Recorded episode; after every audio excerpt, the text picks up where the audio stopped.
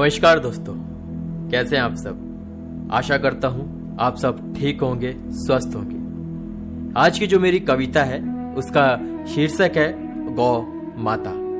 इसको लिखा है पीयूष मिश्रा जी ने, जो कि उनकी किताब है, तुम मेरी जान हो, रजिया भी से। एक बहुत ही अच्छी किताब है, मैं, आप एक बार ज़रूर पढ़े। तो आइए कविता शुरू करते हैं। लेकिन अगर आप मेरे चैनल पर पहली बार आए हैं तो मेरे चैनल को सब्सक्राइब ज़रूर करें। गोधुली की बेला में एक बछड़ा बोला माँ से।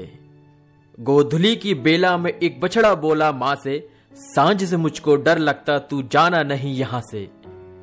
इस जंगल में फिरते हैं खूंखार भेड़िए ऐसे।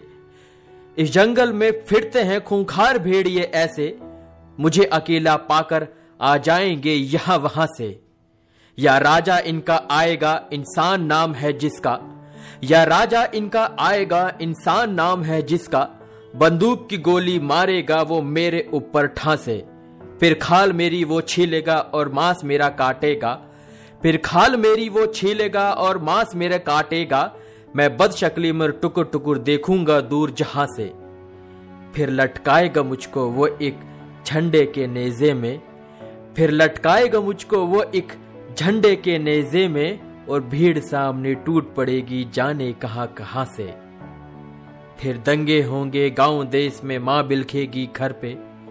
फिर दंगे होंगे, गाँव देश में माँ बिलखेगी घर पे। मैं क्या बतलाऊं, क्या होगा, जो होगा, दूर बयां से।